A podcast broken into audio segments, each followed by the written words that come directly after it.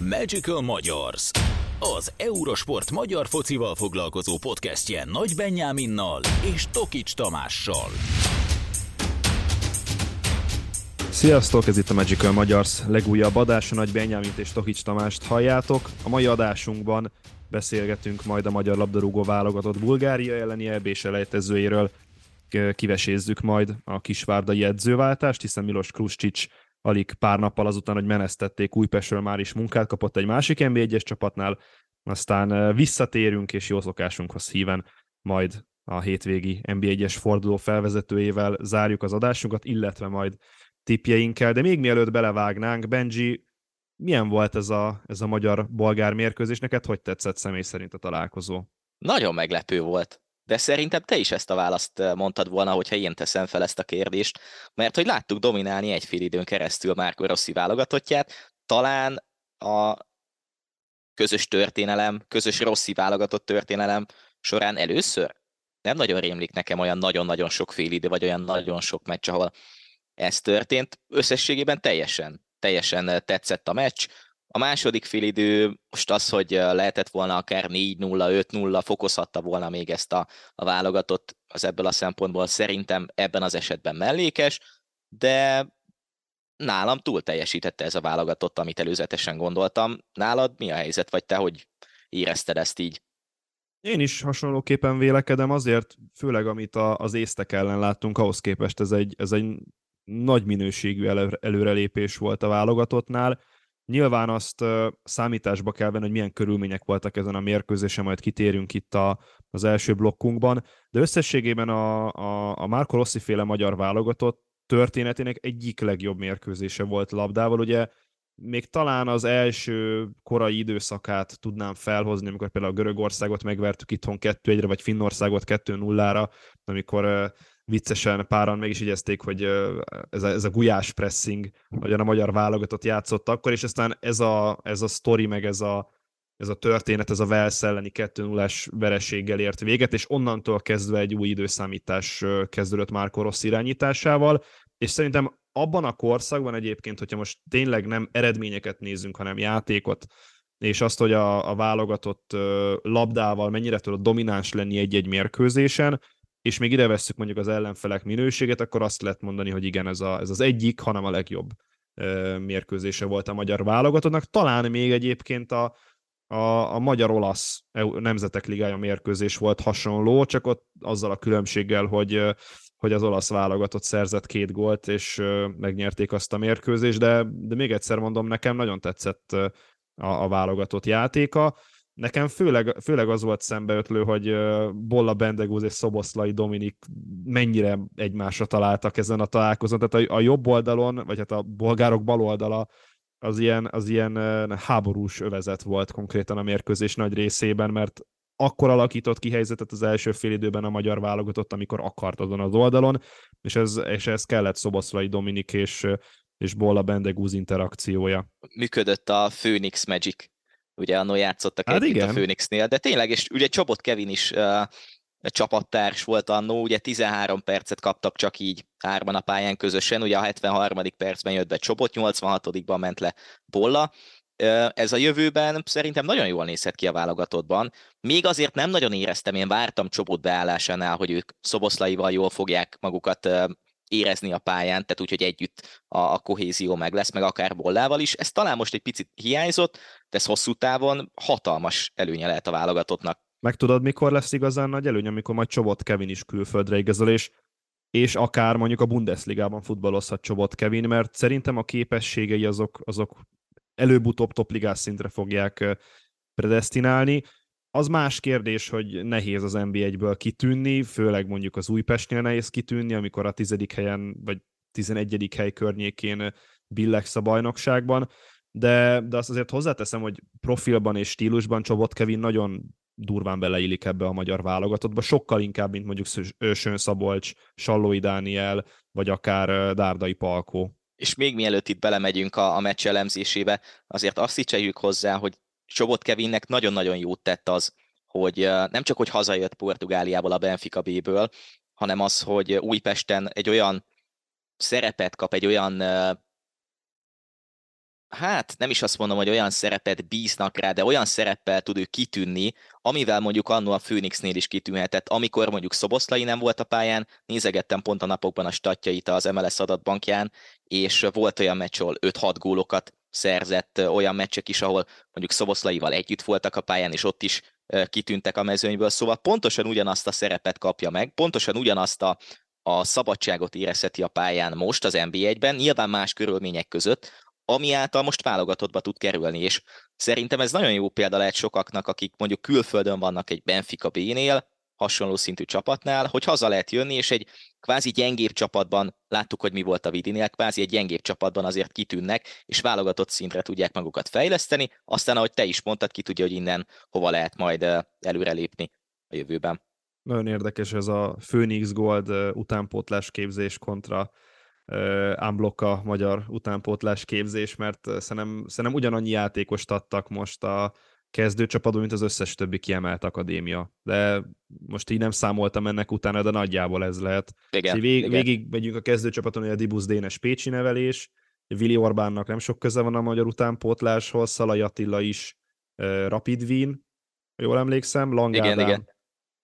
Talán Győr, de szerintem, szerintem ő győri nevelés. Szerintem is, uh, azt tudom, hogy veszprémi születésű, de szerintem igen, Győr, Győr nevelés. Igen, igen, igen. Kerkez is, Kerkez is Győr, Bolla Bendegúz, Phoenix Gold, um, Nagy Ádám, hát Ferencváros, hogyha lehet azt mondani, hogy Ferencváros nevelés, bár azért uh, ismerve az ő életútját, ez eléggé érdekes. Vécsei Bálint, uh, ugye Budapest Honvéd, ha jól rémlik, és akkor volt elő Szoboszlai, volt Sallai, aki Puskás Akadémia, és Ádám Martin, aki így, aki talán Vasas.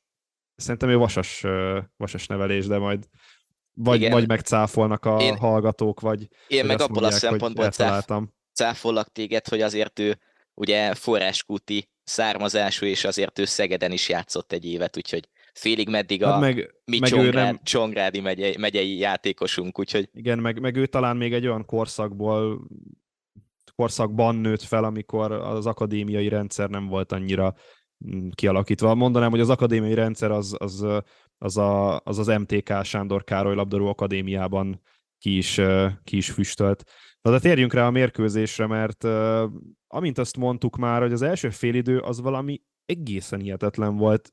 Tényleg Ö, nyilván, ahogyan a mérkőzés kezdődött, hogy rögtön gólt szerzett a magyar válogatott, az már adott egy hatalmas önbizalmat, és egy, és egy ö, nagyon magabiztos kezdést a csapatnak, meg egy lökést a továbbiakban, de az, hogy szinte majdnem futószalagon tudott a válogatott kialakítani helyzeteket, és folyamatos nyomás alá tudták helyezni a bolgár csapatot, míg ez vice versa nem működött, szerintem, szerintem ebből a, innen, innen nézve is ezért példátlan volt, főleg az első félidő. Pláne úgy, hogy ha megnézzük a statisztikákat, akkor majdnem kettes iksz gé vagy iksz gé ki, hogy szereti ejteni volt az első fél időben, és a meccs végén pedig ez kettő egész harminckilenc századosra nőtt. Ugye csak az első fél időben tíz kapura lövés, hét kaput eltaláló, teljes dominancia, és ami nagyon tetszett, és nem tudom, hogy te hogy érzed ezt, vagy hogy látod ezt mondjuk a jövő szempontjából, de Vécsei Bálint nem csak, hogy gólt szerzett, de ez alapján, a két meccs alapján az észtek ellen is volt nagyon szép passza, ha emlékszel, ha jól emlékszem, Bollát ugratta ki, pont talán a gólnál, amikor lesen volt. Így van. A, hogy én elgondolkoztam azon, hogy mondjuk egy, abban az esetben, hogyha mindenki visszatér Schäfer a sérüléséből, én el tudnám képzelni néhány ellenfél ellen néhány meccsen a kezdőcsapatban vele együtt, mert amit a Fradiban hoz, az a megbízható, stabil, jó játéka, jó meglátásaival, nálam top szint volt most is, és most csak egy játékost emeltem ki így a sok közül, de tényleg csak belekaptam a történetbe. És az, hogy egyébként Vécsei betagozódott folyamatosan a védelembe, tehát egy háts- hátsó négyes lánc volt ugye a labdakihozataloknál. Én azt vártam egyébként, hogy Nagy Ádám lesz majd ez az ember, de Vécsei ezt teljesen jól hozta, és, és fel is tudott érni a, a támadások építésében. Szóval, ne, ö, szóval Vécsei Bálintot, ugye itt uh, már mi, legalábbis én biztosan, de szerintem te is mondtad már jó párszor, amíg a fradi mérkőzésekkel kapcsolatban, hogy ő a válogatottban is nagyon hasznos tagja lehetne majd Marco Rossi együttesében, és ezúttal sikerült ezt bizonyítania. Abban nem vagyok biztos, hogyha Schäfer András mondjuk visszatér, akkor ne uh, lenne ugyanez a variáció, hogy Nagy Ádám uh, szedné fel úgymond a labdákat középen, vagy ő lenne az a játékos, aki éppen összeköti a, a két játék, két ö, csapatrészt, de, de valóban Vécsei Bálint egy tök jó opció lehet a, a jövőben nézve a válogatottban, és szerintem ezen a két mérkőzésen az észtek és a bolgárok ellen is be, be tudta bizonyítani. Őszinte leszek, azért én nem eszem ennyire forrón a kását, és, és van azért ö, ellenvetésem, vagy talán egy kicsit azt mondom, hogy visszafogottan kezelném ezt a, ezt a nagyon magabiztos sikert, méghozzá elég egyszerű oknál fogva, hogy a magyar válogatottnak megint nem felállt védelem ellen kellett játszania. Azért uh, nyilván a, a bolgár futball az most ilyen átalakuláson megy keresztül, Mladen Krstajić is uh, elmondta, hogy egy, egy folyamat elején vannak, egy építkező folyamat elején vannak, hát, tehát a, az Inter Primavera csapatának uh, játékosa játszott többek között, tehát próbál fiatalítani Krstajić, és egy ilyen időszakban nyilván bele fognak, be fognak esni ilyen vereségek, vagy bele, tehát bele fognak esni ilyen vereségekbe.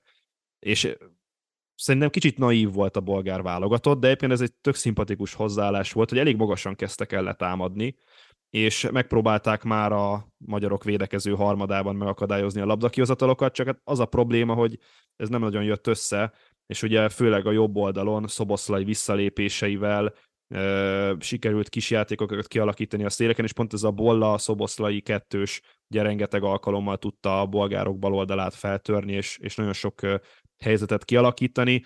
A másik, hogy ezáltal, hogy nagyon magasan védekeztek a bolgárok, hihetetlen sok terület nyílt meg mögöttük, és az érezhető volt, e, talán a harmadik gól volt az, amikor ugye Szoboszlai vezette harminc-negyven méteren keresztül a labdát, és, és tehát konkrétan lerohantuk, vagy lerohanták a, a, a játékosok a, a bolgár válogatott védelmét. Szóval én óvatosan kezelném ezt, mert más lesz a helyzet, amikor mondjuk Montenegro betolja a buszt, meg Litvánia betolja a buszt, és akkor kell majd valamit varázsolni, főleg a montenegróiak, akik egyébként, vagy amelyek ö, kifejezetten jól futballoztak Szerbia ellen is, és több helyzetük volt, még nulla nullánál is ö, elég nagyot kellett vérni például Vanja Milinković-Savićnak, szóval, szóval azért nagyon óvatosan kell bánni ezzel, hogy Montenegro ellen majd mire megy a magyar válogatott, és még ne feledjük, hogy lesz egy idegenbeli mérkőzés Bulgáriában.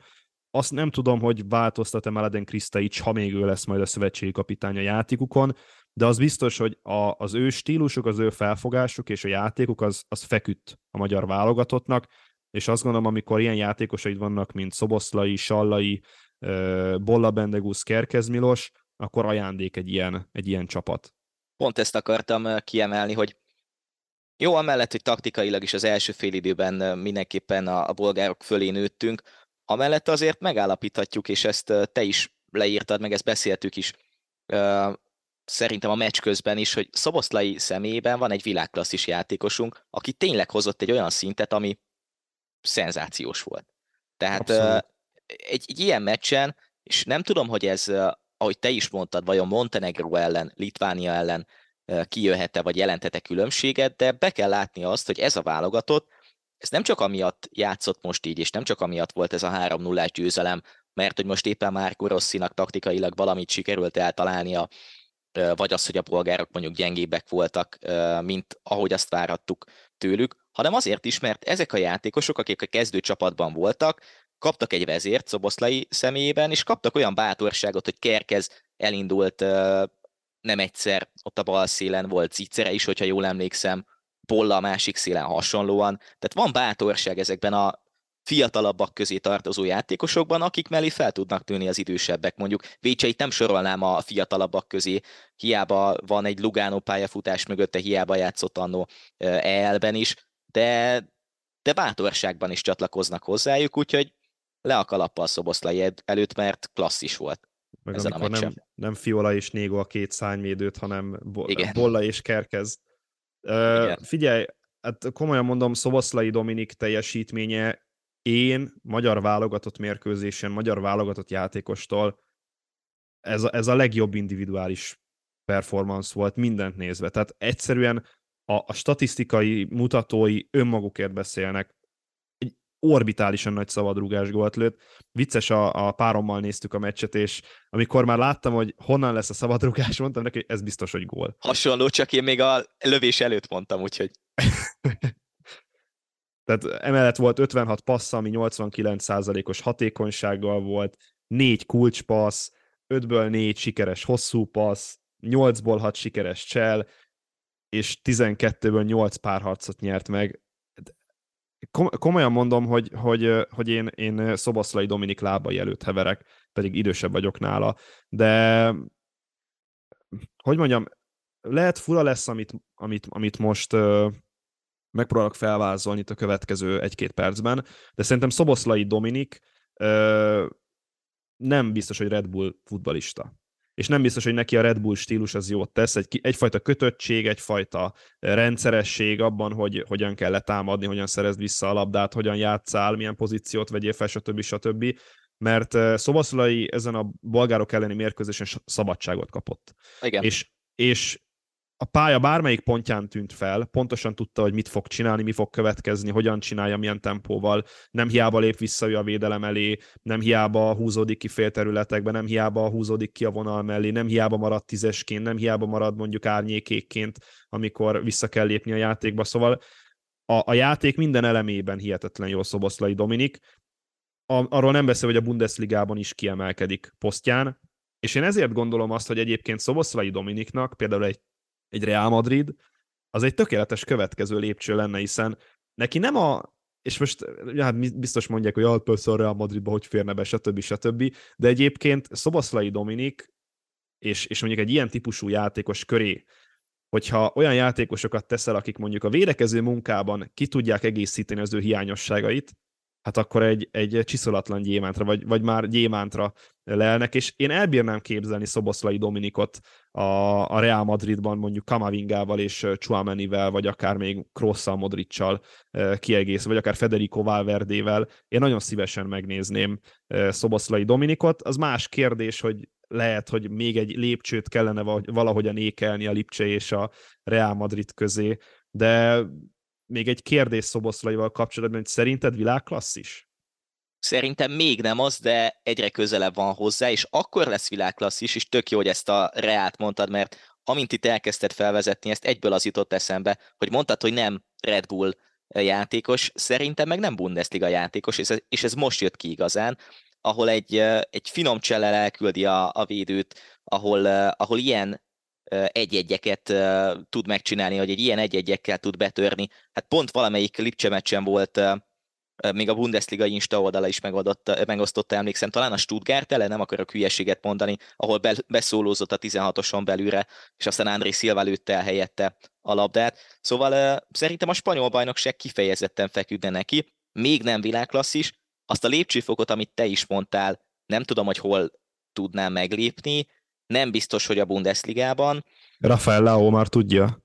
Rafael Leão tudja, oda kommentelte a kék, vagy a kék, fekete-piros szívecskét, úgyhogy a Milánhoz szeretettel várják. Nem tudom, hogy a Milánnál előrelépést jelentene. Tomi... Egyébként nem lenne rossz. Én, én azt mondod? Is elbírnám képzelni.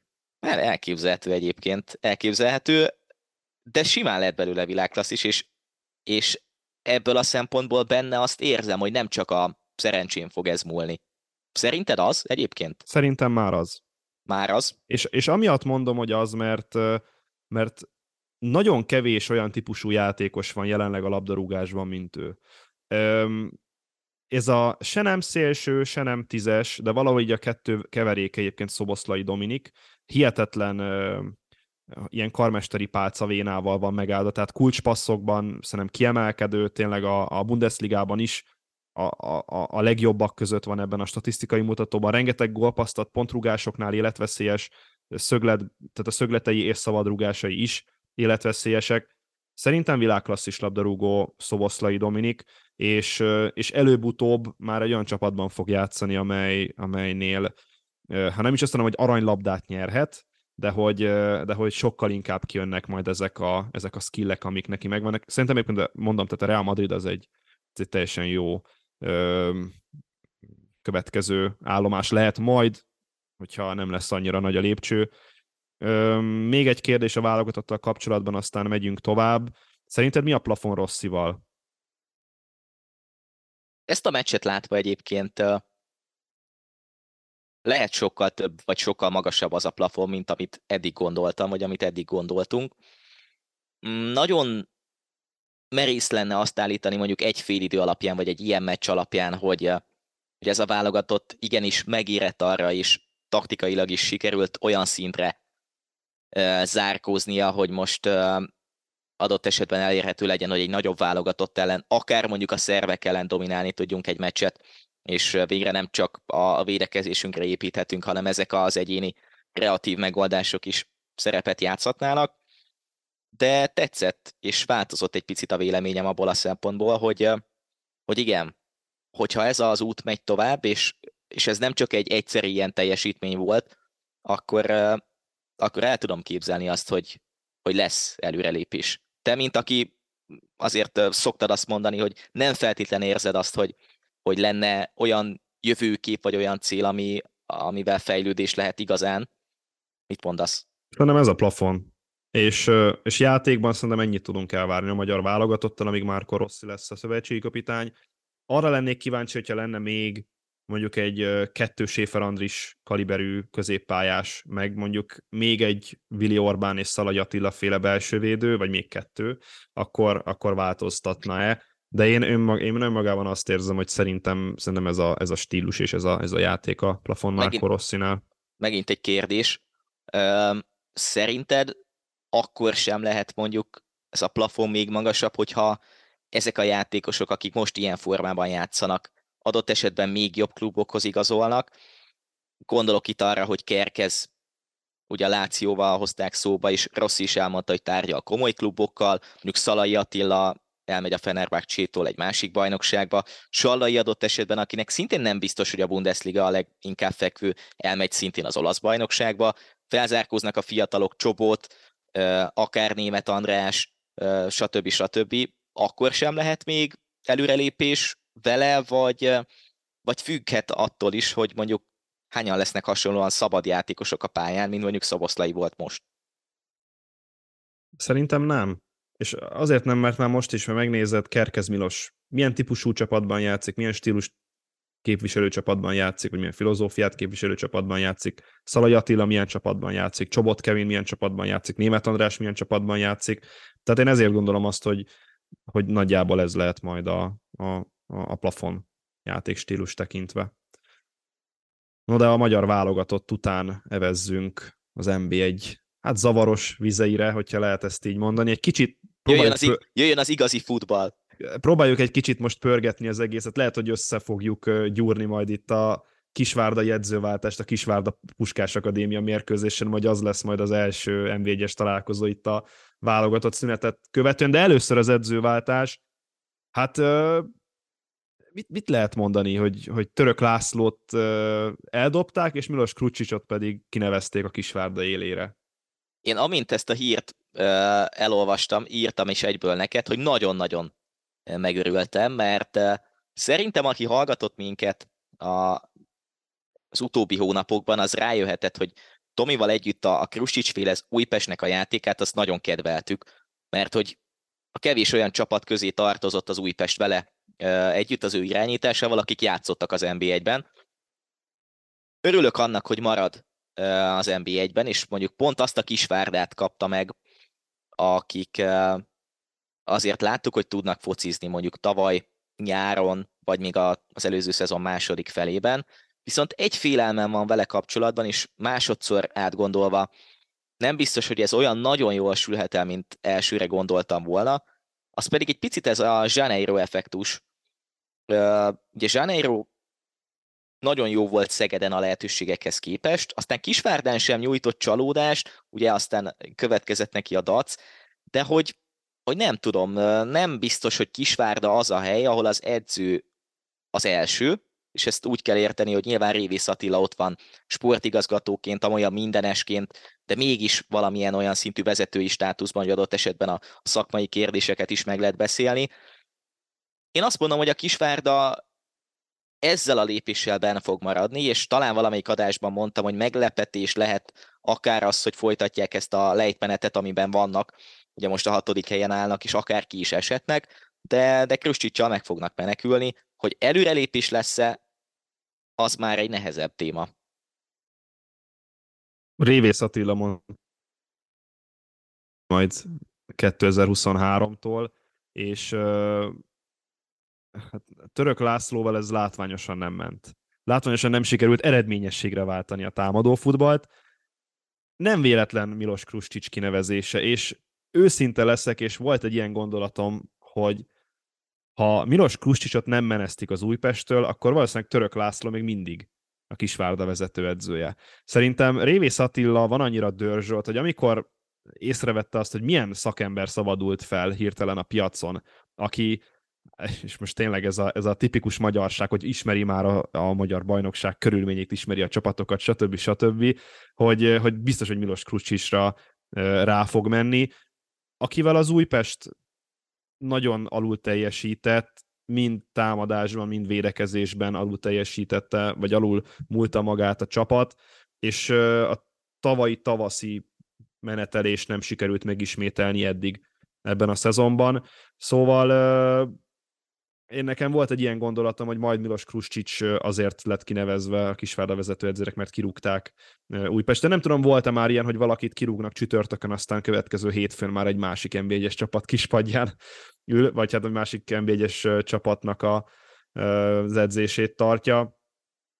Kicsit talán a Kisvárda játékára rámenve, ugye nagyon erőltették ezt a négyvédős rendszert, hogy négy négy kettőből építkeztek, vagy négy kettő három egyből próbáltak meg építkezni, és uh, például mondjuk a Ferencváros ellen ez tök jól nézett ki. Ugye a Ferencváros ellen én, én merem állítani, hogy a Kisvárda jobban futballozott, csak hát uh, Kruscic érkezésével lesz a változás. És el tudjuk-e azt képzelni, hogy mondjuk háromvédős rendszerre vált uh, szárnyvédőkkel, és mondjuk egy, uh, egy Ilievszki, Mesanovic, Kamály trió fog elől támadni ebben a Kisvárdában. Hát nézd, abból kiindulva, hogy az Újpestnél is általában azért a négy kettő három egy volt meg akár Mudrinszkivel, akár Zizivadzéval, viszont abban az időszakban meg, amikor a Zizivadze, Beridze, Kroázi hármas még együtt játszott, akkor meg négy három három volt, de javíts ki, hogyha, hogyha rosszul emlékeztem. Én talán még háromvédős rendszerre is emlékszem, de... A volt, igen, a, ahol, ahol, lehet, ahol volt két szárnyvédő. Igen, volt egy olyan is, hogy három... Igen, igen, igen. Vagy, volt vagy a jobb, három, és négy, három. Bal. Igen, igen, igen. Szóval, szóval azért megvannak a variációs lehetőségek, és egy mondatot mondanék még ezzel kapcsolatban, ami, ami nem csak a taktikát jelenti, hanem amire szerintem számíthat Révész Attila, az pont a mai napon, nem is tegnapi napon jelent meg a Kisvárda honlapján. Azt nyilatkozta Révész Attila, hogy a csapat jelenlegi formahanyatlásának kiküszöbölése és a fejlődése érdekében új impulzusokra van szükség. Úgy gondoltuk, ezt olyan új stábbal tudjuk megvalósítani, amelynek más a stílusa, eddig teljesen okés. Az edző más gondolkodást képviselve képes kizökkenteni a játékosokat a pillanatnyi komfortzónájából, és visszaállnak arra a motivációs szintre, amely korábban jellemezte őket. Magyarul bújtatottan Révész Attila arra is gondol, hogy Újpesten nem csak taktikailag volt viszonylag sikeresebb Kruscic, még ha a tabellán elfoglalt helyezés nem is ezt mutatja, és nem is ezt mutatta, hanem pont az, hogy a motivációt hozta ki ezekből a játékosokból. Ebből kiindulva, hogyha ez valóban így volt, ezt a Kisvárdát, akik azért színvonalban, minőségben jobb helyen állnak, meg jobb pozícióban vannak, mint az Újpest, adott esetben mondjuk visszarepítheti egészen a dobogós helyezésig. Én nagyon kíváncsi vagyok arra, amikor Ivánnal beszélgettünk a podcastben, akkor feltettem azt a jó kérdést, hogy Kruscic és Csercseszov, hogyha helyet cserélne az Újpestnél és a Fradinál, vajon mi történne? Hát meglátjuk azt, hogy most Kruscic egy a Fradinál alacsonyabb, viszont az Újpestnél meg nagyobb, magasabb színvonalat képviselő csapatnál vajon mit tud kezdeni? Szerintem ez jól is elsülhet, hogy, hogyha így megnézzük összességében a dolgokat. Olyan vicces volt ezt, hogy Révész Attila mondta, amiket előbb, előbb itt felolvastál, ez olyan, olyan érdekes volt hallani. Én, én amondó vagyok, hogy a Kisvárda dobogóra esélyes lesz, sőt, én, én merem azt állítani, hogy a Kisvárda oda fog érni a dobogóra, mert hát, olyan, olyan érdekes, legutóbbi tíz bajnokiából egy mérkőzést nyert meg a, a Kisvárda, és a harmadik helyről lecsúszott a hatodikra, úgyhogy három pontra van a dobogós Puskás Akadémiától, és mutatja, hogy milyen ilyen, ilyen, ilyen roncs, roncs derbi megy a dobogó harmadik fokáért, mert egyik héten vagy két héttel korábban még a kieső helyen áll mondjuk a Paks, vagy annak a környékén, három-négy héttel később meg már ott van a negyedik helyen, szorosan a Puskás Akadémia mögött, szóval a, a magyar bajnokságnak ez a savaborsa lett itt az elmúlt időszakban.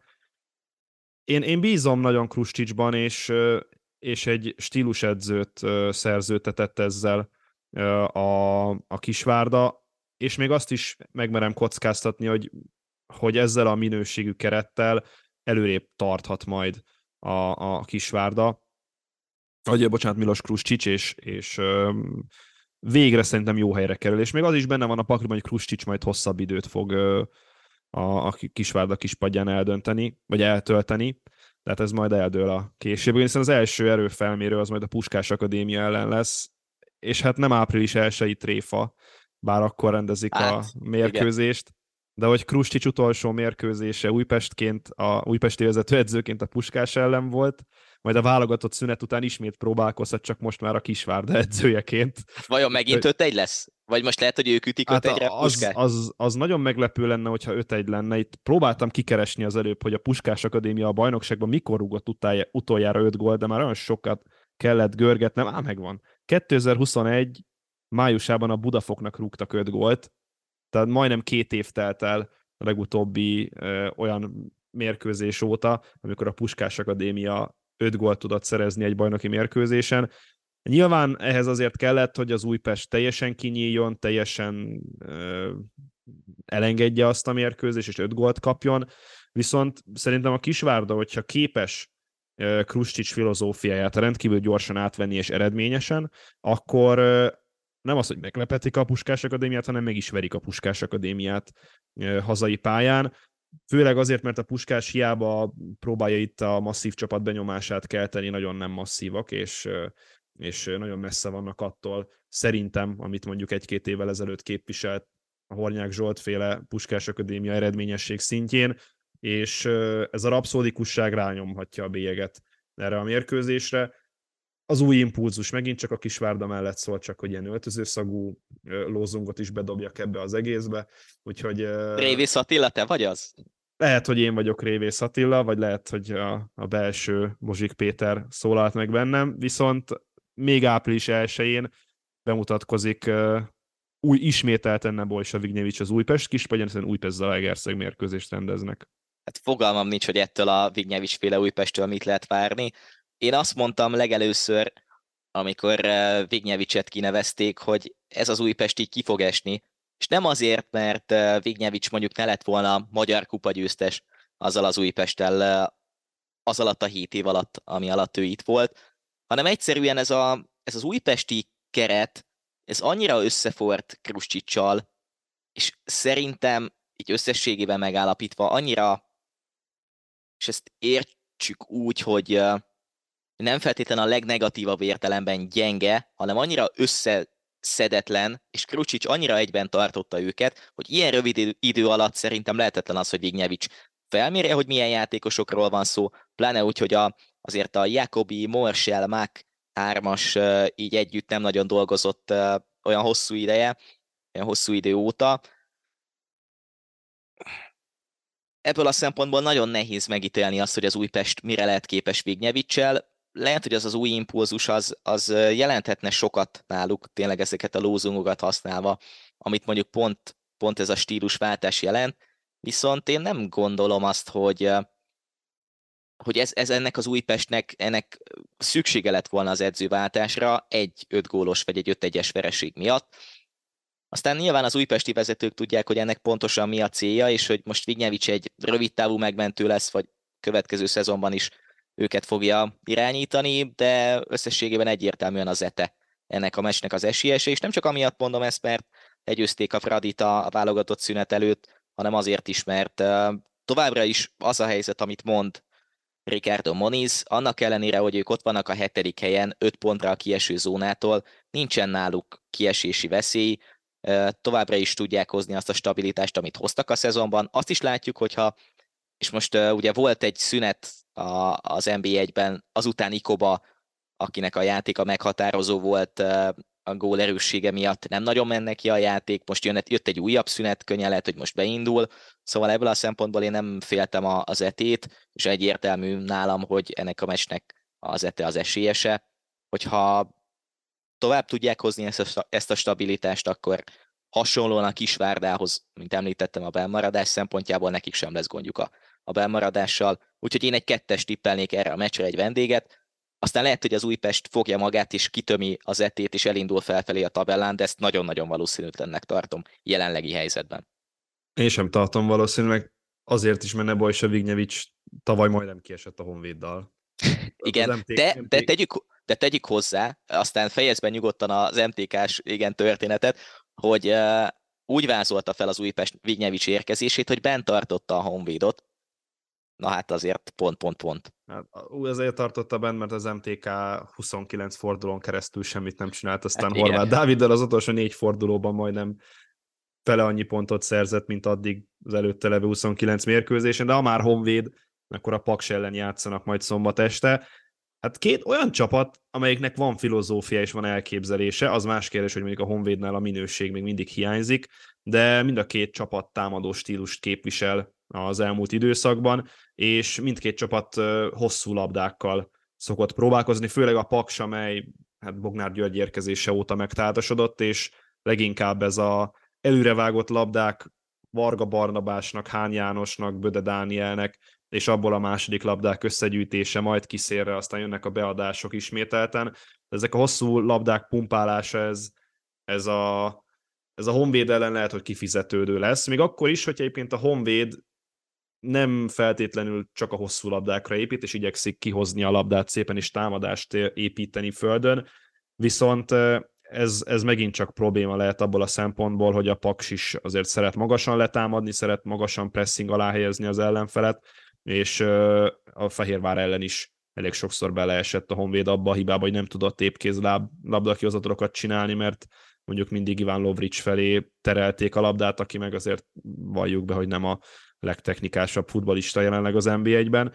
De ami, én két dolgot emeltem még ki, az egyik az Nenad Lukic, és az ő visszalépései, szerintem profi, tehát nagyon sok, nagyon sok oldalú játékos, és talán az előző idényben inkább csak a, a gólszerzési erényeit tudta csillogtatni, de, de mióta Dejan Klafuric az edző, azóta ilyen visszalépések, néha még tízesként is feltűnik, osztogat, ugye például a talán Vasas elleni mérkőzésen adott egy kiváló gólpaszt, hogy Zalaegerszeg most hirtelen nem ugrik be. Szerintem de, hogy... a Vasas, Vasas úgy rémlik. Hát, de hogy, de hogy Nenad Lukic szerintem, szerintem ott van a top három támadó között sokoldalúság szempontjából az en bé egyben, de Dorian Babunski a másik nagy kedvence, meg talán Ryan Maillet, aki még, aki még ennyire sokszínű játékos. A Paksnál pedig hát a, a csatár kettőst, vagy triót, mert nem tudom, hogy most Varga Barnabás mellett, aki bemutatkozott a magyar válogatottban, innen is gratulálunk neki, Böde Dániel vagy Hán János lesz a, a kezdőcsatárát. Böde Dániel, én nem tudom, hogy honnan sikerült őt most így elővarázsolni, és rugdossa a gólokat csereként beállva. Ez, ez egy kicsit, kicsit a magyar labdarúgás, nem tudom, hogy minősíti egyszerre, meg, meg, meg nem tudom, tehát hogy a, a nyugdíjazott csatár visszajön az en bé háromból, és csereként beállva rugdossa a gólokat. Ez valamilyen szinten oké, okay, meg valamilyen szinten ilyen kritika szerintem a, az en bé egy színvonalát tekintve. De hát amíg Böde Dániel ilyen formában futballozik, addig szerintem helye van az en bé egyes Paksban. Már vasárnap egy Kecskemét Mezőkövesd találkozóval indul majd a nap. Mit várhatunk a dobogós Kecskeméttől, amelynek megvan a negyven pontos álomhatár, és innentől kezdve szerintem a cél az a dobogó megszerzése lesz Szabó Istvánéknak. Legalábbis a szavaiből erre lehet következtetni. Abszolút, és Tóth Ákos sportigazgatóval készített egy interjút a, a klub honlapja, és azt nyilatkozta, hogy elérték a céljukat, ebben a szezonban már semmiféle csalódás nem érheti őket, és az volt az utolsó bekezdés, itt szintén idézem az ő szavait, hogy a hátralévő kilenc mérkőzésen is biztos abban, hogy ugyanazzal az alázattal, lelkesedéssel fognak pályára lépni, hogy egész évben. A Kecskemét rekordja az ötödik hely az en bé egyben, szeretnék ezt megdönteni, és nyomot hagyni maguk után a ká té é történetében. Szerintem ez már ebből a szezonból abszolút megvan, és uh, lazán felszabadultan lehet mostantól játszani, nem mintha eddig olyan görcsös lett volna bármikor a ká té é ebben a szezonban. Abszolút uh, érezhető rajtuk az a lazasság, hogy nincs olyan nagy teher. Szintén most is a, a meccses ilyesei egyértelműen a, li- a lilák lesznek, Ami nagyobb kérdés, hogy a Kövesddel mi lesz, mert uh, itt miközben említetted a Honvédot, azon gondolkoztam, hogy ha mondani kéne egy kiesőt a Vasas mellé, akkor lehet, hogy a Kövesdet mondanám. Hiába tűnt úgy, hogy Kuttor Attilával azért volt változás, de az utóbbi meccseken nem nagyon jött össze, sem az eredmény, sem a játék, euh, még az a Pisitel is hibázott egy nagyot, akitől azért nem nagyon lehetett várni, nem mintha ez jelentene bármit is, csak, csak ilyen fun fact-ként tegyük hozzá, és nem hiszem, hogy pont a Kecskemét otthonában fognak ők euh, nyerni, úgyhogy euh, egyértelműen kecskeméti győzelmet várhatunk. Jön a nap, nap, hát a forduló rangadója, vagy nem tudom, a rangadónak lehet esetleg mondani most már bármi, ami a Fehérvárral kapcsolatos, és mondjuk nem a kieső jelöltekkel játszik éppen? Szerintem most, most rangadónak. De nem tudom. Attól függ, hogy Krizselák vajon mennyit tudod dolgozni a, a kerettel. Hát nem tudom, ez jó kérdés tényleg. Szerinted rangadó egyébként? Hát figyelj. Inkább annyit mondok, hogy Ferencváros MOL Fehérvár mérkőzés most folytatódik. Ez a legdiplomatikusabb. Majd a huszonötödik forduló programja. Egy, egy, egy ötven-ötvenes mérkőzést várok egyébként, és most uh, én ezt arra próbálom felhúzni, hogy a Fehérvár sokkal megfontoltabb lesz Grüzelek alatt, és sokkal direktebb, defenzívebb futballt fog játszani. Én emiatt, és most rövidre zárom ezt a, ezt a rangadó, vagy, vagy Ferencváros-Fehérvár mérkőzésnek a, a felvezetését, de hogy két dolgot találtam én, én rendkívül érdekesnek a mérkőzések kapcsolatban. Az egyik az, hogy a Ferencváros megint szenvedni fog-e, vagy folytatja a szenvedését labdás fázisokban. Utoljára a Debrecen ellen játszottak jól, hogyha ezt labdás, vagy labdával való játékban lehet mérni, és a Fehérvár megint csak nehéz ellenfél lesz ebből a szempontból, mert itt még a ját, az ellenjátékosának minősége sem annyival nagyobb, mint mondjuk egy Mezőkövesd vagy, vagy Debrecen ellen, és ezért besülhet a Ferencvárosnak a, a, a labdás játéka ezen a találkozón. A másik pedig a, a fehérvári átmenetek, amiből elég sokat tudtak veszélyeztetni, vagy hát tudtak veszélyeztetni a Honvéd elleni mérkőzésen, és én gyanítom azt, hogy Grzelák be fog állni a, a Ferencváros ellen, is kontrázgatni fog, már csak azért is, mert egy az egyben azért a Fradi védői gyenge pontok tudnak lenni, akár Kovácsevics, vagy Abenyá, vagy még akár Nüsztert és Csivicset is ide merem sorolni, úgyhogy lesz esélye a Fehérvárnak ezen a mérkőzésen, és ezért mondom azt, hogy ötven-ötvenes. Hogyha mondjuk ez a mérkőzés Huszti Szabolccsal a Kispadon történne, akkor egyértelmű lenne számomra, hogy a Ferencváros a találkozó esélyese, így is a Ferencváros a találkozó esélyese, csak talán a kimenetel az nem biztos, hogy zöld-fehér sikert fog hozni. Debrecen-Vasas találkozóval zárul majd a huszonötödik forduló, a Vasas egyre reménytelenebb helyzetben. Az előadás, előző adásban beszélgettünk arról, hogy még mindig Kondás Elemér a csapat vezetőedzője, a Debrecen meg lecsúszott most átmenetileg a dobogóról, de sikerül-e visszatalálniuk?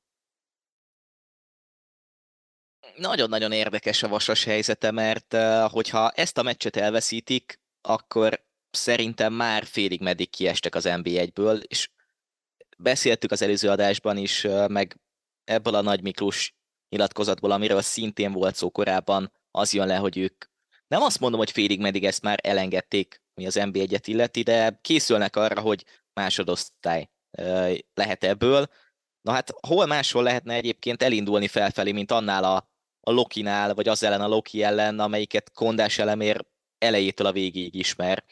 Ugye, aki uh, tudja az ő, az ő történetét, azt, hogy hány évet dolgozott a Lokinál, akár vezetőedzőként, akár pályaedzőként, akár az utánpótlásban, vagy valamelyik utánpótlás csapatnál, az, az pontosan tudhatja, hogy, hogy azért ismeri a, a klub filozófiáját. Ennek ellenére nem gondolnám azt, hogy a Vasas uh, esélyese a meccsnek. Ha azon tudnának változtatni, hogy nagyon uh, egy játékosra fókuszol, uh, fókuszáló legyen a taktikájuk, mint ahogy lehet érezni azt, hogy sokszor Hollander Filipnek gurítják le a labdát, adják oda a labdát, hogy csináljon valamit, akkor, akkor lehet változás, de nem nagyon látom azt, hogy egy ilyen válogatott szünet bármilyen előrelépést jelentene nekik.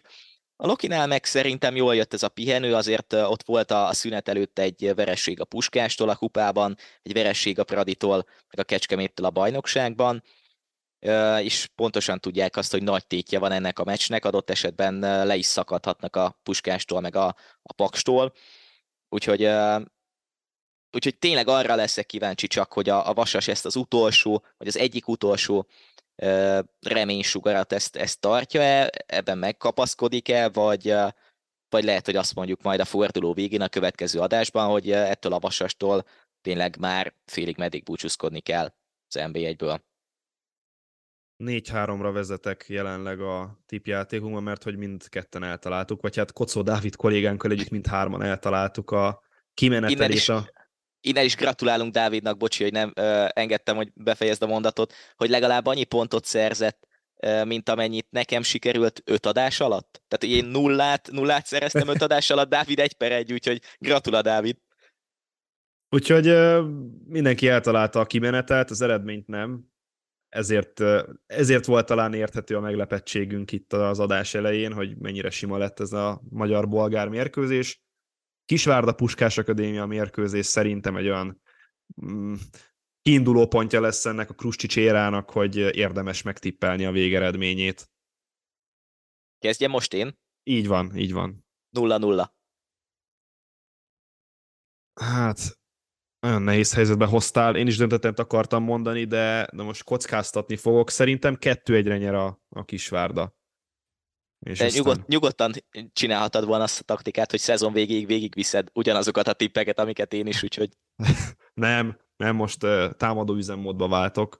Felveszem a támadó módot, mint a Formula-ben, és, és uh, megpróbálom növelni az előnyömet veled szemben. Ez lett volna mára a Magical Magyars Podcast. Mindenképpen látogassatok el az Eurosport podcast felületére, ahol nem csak bennünket, de a Salakblogot, a Rekordtánt, az e es bringát és a Hosszabbítás podcastet is hallgathatjátok rajtunk kívül. Úgyhogy erre a hétre ez lett volna, Magical Magyars, találkozunk jövő héten. Sziasztok! Sziasztok!